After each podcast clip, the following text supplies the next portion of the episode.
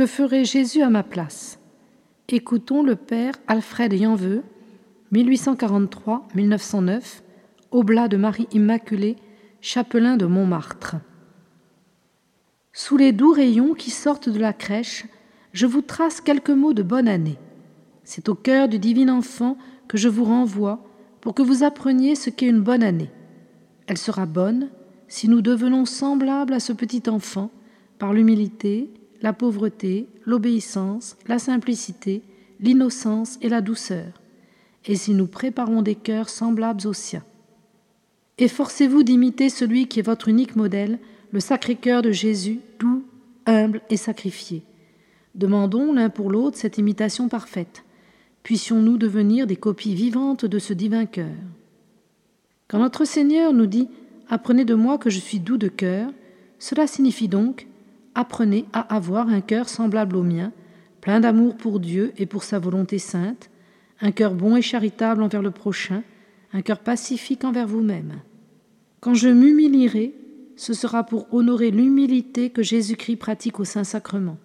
Je veux apprendre dans le Sacré-Cœur de Jésus à tout souffrir en silence, sans me plaindre d'aucune chose qui me soit faite, puisqu'on ne doit rien à la poussière que de la fouler aux pieds. À quoi bon ces jugements sévères, ces critiques acerbes, ces reproches inutiles qui blessent les coupables sans les amender? La douceur forme ces aimables chaînes par lesquelles le cœur de Jésus veut qu'à son exemple, nous attirions les pécheurs à son amour.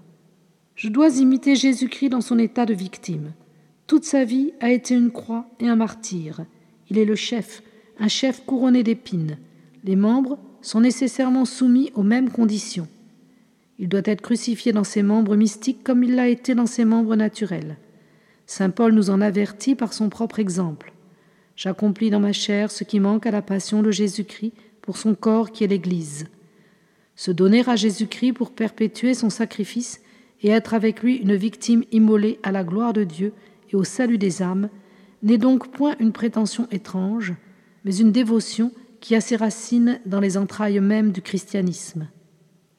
Avant tout, les apôtres du Sacré-Cœur doivent avoir une très grande défiance d'eux-mêmes, renonçant à toute confiance dans leur habileté personnelle pour se livrer complètement à l'action de ce divin cœur, ils ne doivent se considérer que comme de simples instruments.